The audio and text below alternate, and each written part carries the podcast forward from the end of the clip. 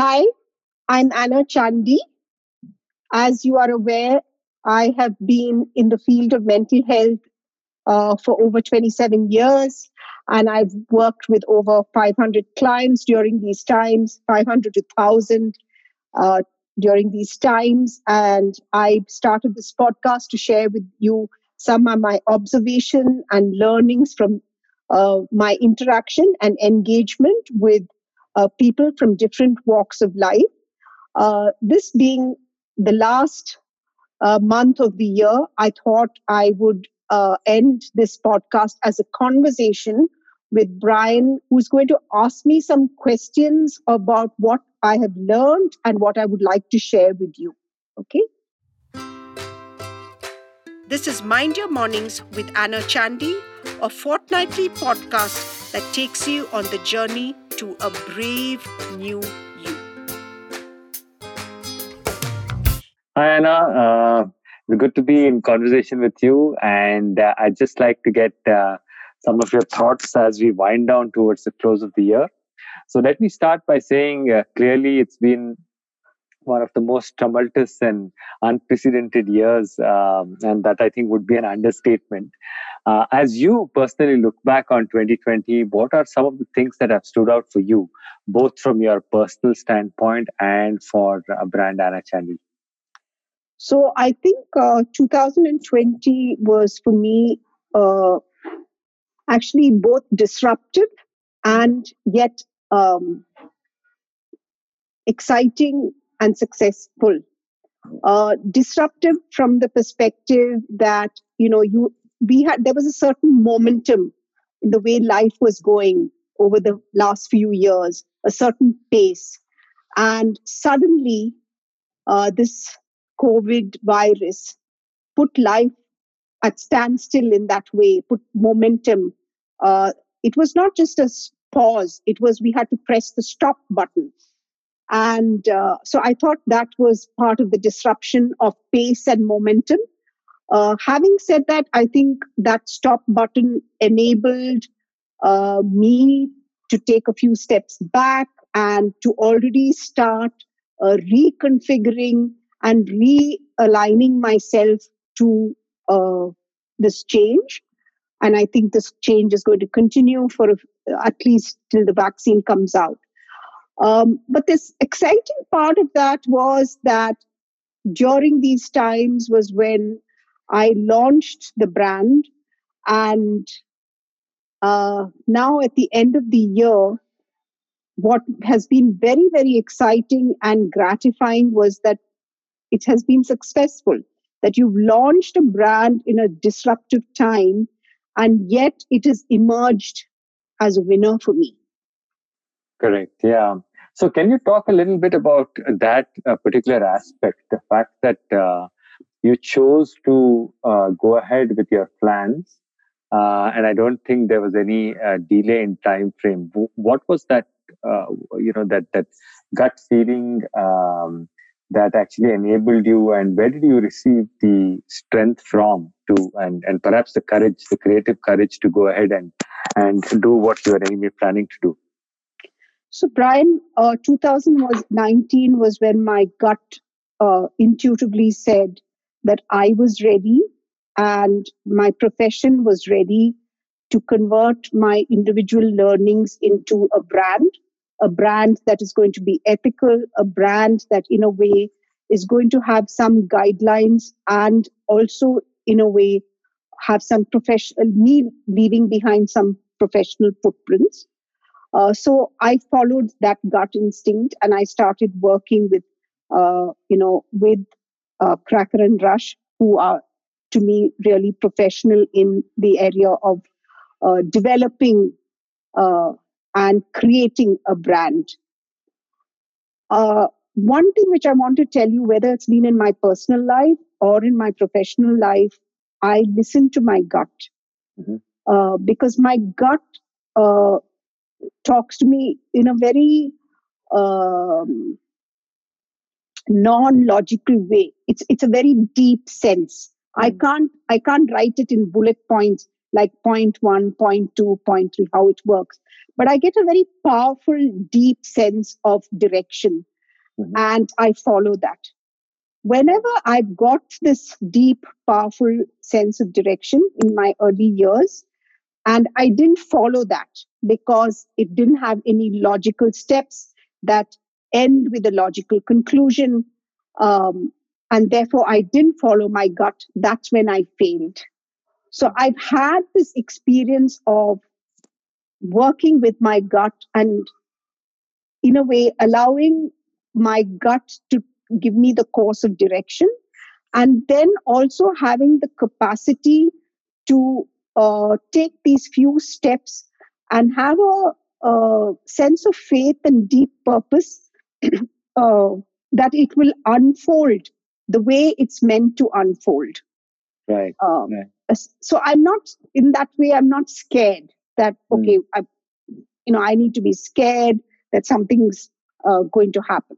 Right, very interesting. We'll we'll come back to that. Um, but uh, talking a little bit about uh, your learnings from this time, uh, can you talk us through what were some of the most important takeaways for you in your personal journey, and how specifically you put these learnings to use? Um, so I think uh, there are a few learnings that actually spread both my personal and professional journey. One very powerful learning is about instinct and gut. And therefore, when I say uh, that plays out both professionally and personally. Um, so, for example, we had started working on the brand, there was a lot of work done. And yet, uh, the plan was that the brand would unfold um, in March, April. Uh, I took that risk and um, the brand was actually uh, launched during the lockdown. Mm.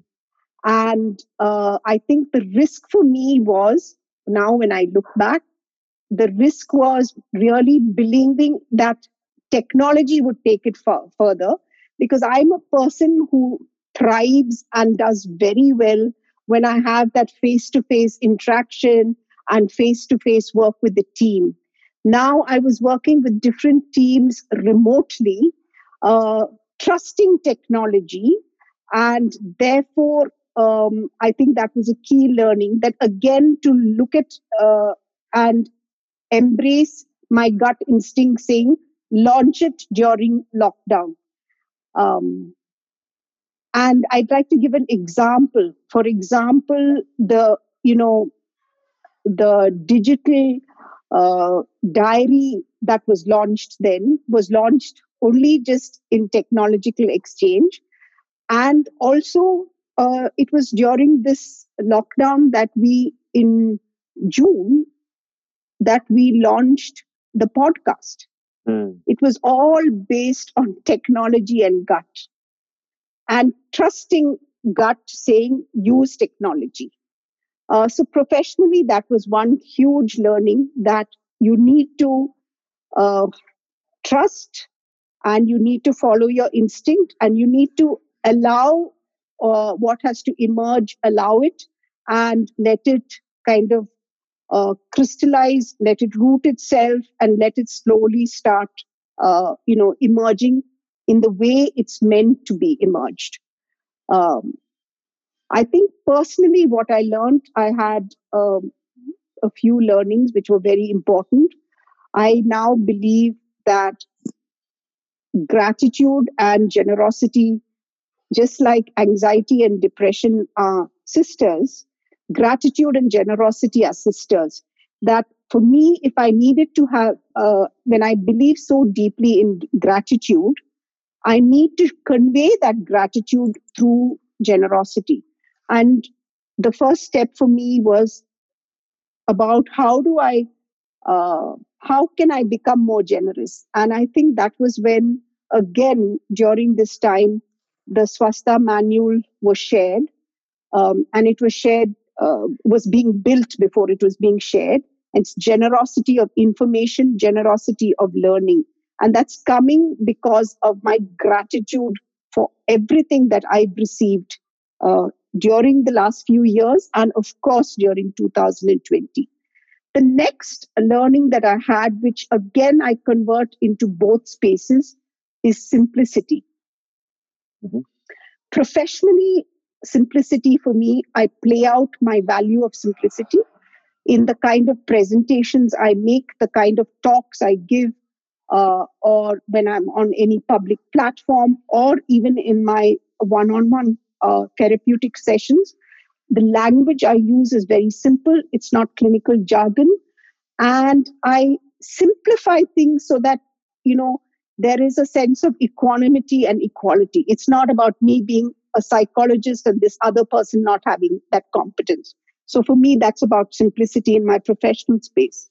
In my personal space, I've looked at simplicity. How the question I keep asking myself every day is how can I simplify li- my life uh, more and more? So I've mm. simplified it in, term, in terms of the number of uh, material possessions I need to have. I've simplified it in simple joys, like I've created a ritual during uh, this year, is because it gives me simple joy of every week ha- spending just one hour buying fresh flowers and arranging it in vases. I get a simple joy from that exercise.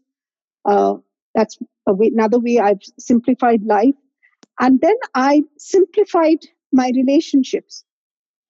And for me, that simplifying relationships means by being, by me being more open and authentic in my communication and not complicating anything by uh, being trying my best not to be covert in any way. And the last the last learning that I've had really is about the word meaningfulness. I think I've made a conscious decision that whether it's relationships, whether it's work, um, any form of engagement, it needs to be meaningful to me. Um, and if it's not meaningful, I'm I'm not going to be actually engaging in it. And I think this these have been really, really key learnings for me this whole year. Fantastic, great. So just to summarize, uh, I think this is very um, important. The points that you are making. You first talked about um, uh, listening to your gut, going ahead, taking the risky decision. What would have seemed a risky decision at the time to to launch the brand, embracing technology, embracing the so-called new normal. You talked about gratitude and generosity being uh, twin sisters.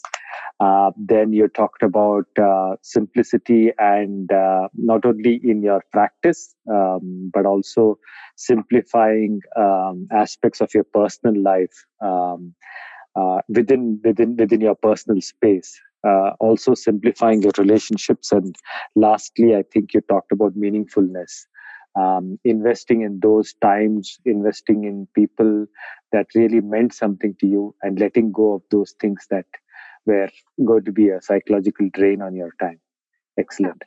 So, so let's talk, jump back a little and talk a little about um, your work. Um, very interestingly, you, you completed a training for lay counselors at Rajapalayam, working with the Rajas at Ramco how important is in your view is training people for interventions outside the formal mental health care system is that a need specific to india or has that has that been used elsewhere to me i think it is a high priority in india mm-hmm. um, simply because you know we can look at data and we can look at who where they've said that you need but many more uh, many more people in this domain, but you're not going to be able to certify either psychiatrists or even counselors. So I think it's a priority uh, in the in the domain as such. Mm-hmm. Uh, I actually have come from a space where the lay counseling model, I know it's a worked good model uh, because I've been trained, you know, as I said, in 27 years ago in lay counseling.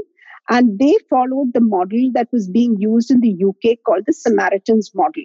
At that time, 25 years ago, this lay counseling model was being used really to work with cancer patients.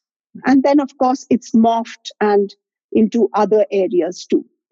Uh, but I always kept a, a tab on which are the other countries doing this. And I, uh, I think I've shared with you earlier. I'm thoroughly impressed with this model that is used in Australia, where hairdressers and beauticians are trained in lay counseling skills because they find that that's a place where people spend a lot of time, they build a relationship, and therefore they can provide uh, lay counseling or what we call psychological first aid.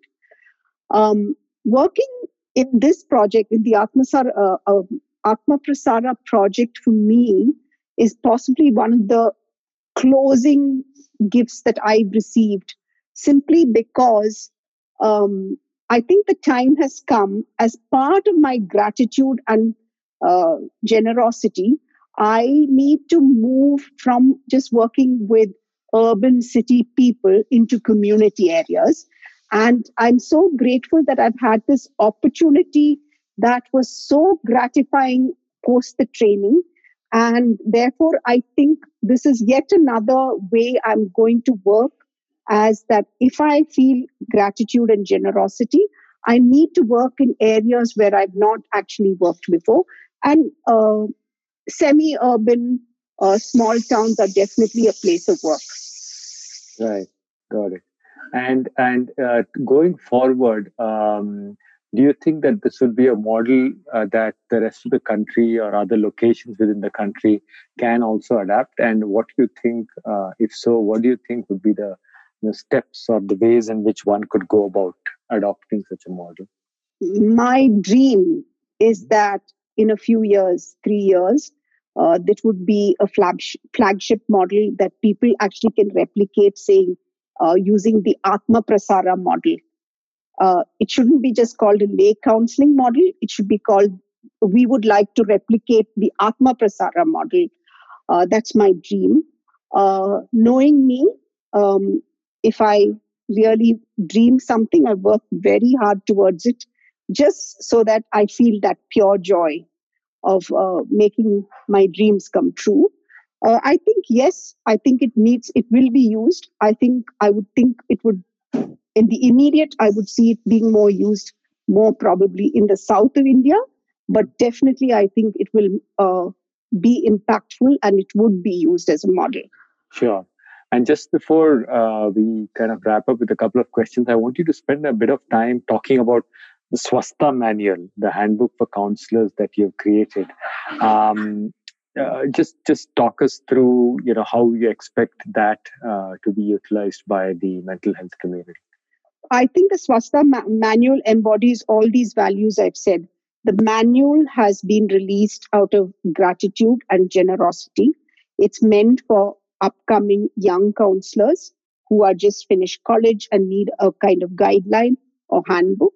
It can be used by lay counselors. It can be used by other people who are just interested in mental health in India. Uh, that's the generosity value. Uh, the manual, if you actually take a look at it and uh, have a read, is very simple. Mm. and the simplicity also shows in the kind people always think a therapeutic session is very complex and complicated. You would see actually uh, that being uh, displayed, simplicity being displayed uh, in the embedded videos. Uh, the next part that I would talk about, it shows about me using gut and intuition because you can actually see a live session where I used my gut uh, to highlight certain, uh, you know, aspects in the therapeutic session. And uh, then what I also talk about meaningfulness, I think the Swastha model uh, is a model, is a manual for people who want to do lay counseling and feel the need to do something meaningful in their life and contribute. So the Swastha manual embodies all these values of mine. It's very uh, simple and very well planned out in my mind. In fact, I got some feedback yesterday from uh, a professor in, in the University of Toronto in Canada, where they said they loved the layout and the simplicity uh, simply because I think what's important in the manual is it's again not complicated ma- language. It's not, it says it's not a diagnostic tool, but it's layman's language giving you guidelines and giving you different approaches. and also helps in people understanding some of the social issues which may impact the mind and some of the psychological issues which may impact the mind. So, in a way, it's a simple manual that covers uh, wide ranging topics in a simplified way. And uh, this being the first version, once we start receiving the feedback, I'm in the coming year, we will incorporate the feedback so that it keeps g- getting better and better. Great. Yeah, yeah. So uh, just to wrap up, Anna, this you know, 2020 has been action packed. Uh, you know, you launched the brand, the manual has come out. You launched the podcast, of course. You uh, you know championed the the Atma Prasara uh, project at Rajapalayam. Uh, what what can what what can all of us look forward uh, from you in 2021? What does 2021 look like for Anna Chandy? So, actually, let me tell you the first decision I've made after this experience is I'm not going to have this uh, December 31st uh, New Year goal plan mm. or a kind of, uh, you know, a planner. I think I'm going to embrace uh, moment by moment, week by week. And I think what the what you can expect from the brand and from me is uh, surprises which have been driven by my instinct, but they will be uh, positive st- uh, surprises which will uh, serve community and uh, people who know me both personally and professionally. And um, I think one thing that you can expect is that the number of associates that we have, they would be uh, not only would the number increase, there would be a few more additional people coming on, and yet they will also be much more competent in terms of skill building. All the associates have really, really worked hard and been uh, studying and adding on skills. So I think that's something that for sure all the uh, people would experience.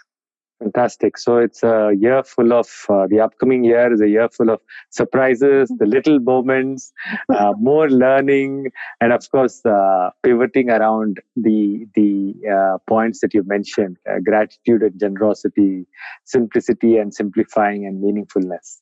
Yeah. yeah. Yeah. All right. Thanks, Anna. Great chatting with you. Thank you. Thank you. Wish you all a Merry Christmas and a Happy New Year. Thank you. This is Mind Your Mornings with Anna Chandy, a fortnightly podcast that takes you on the journey to a brave new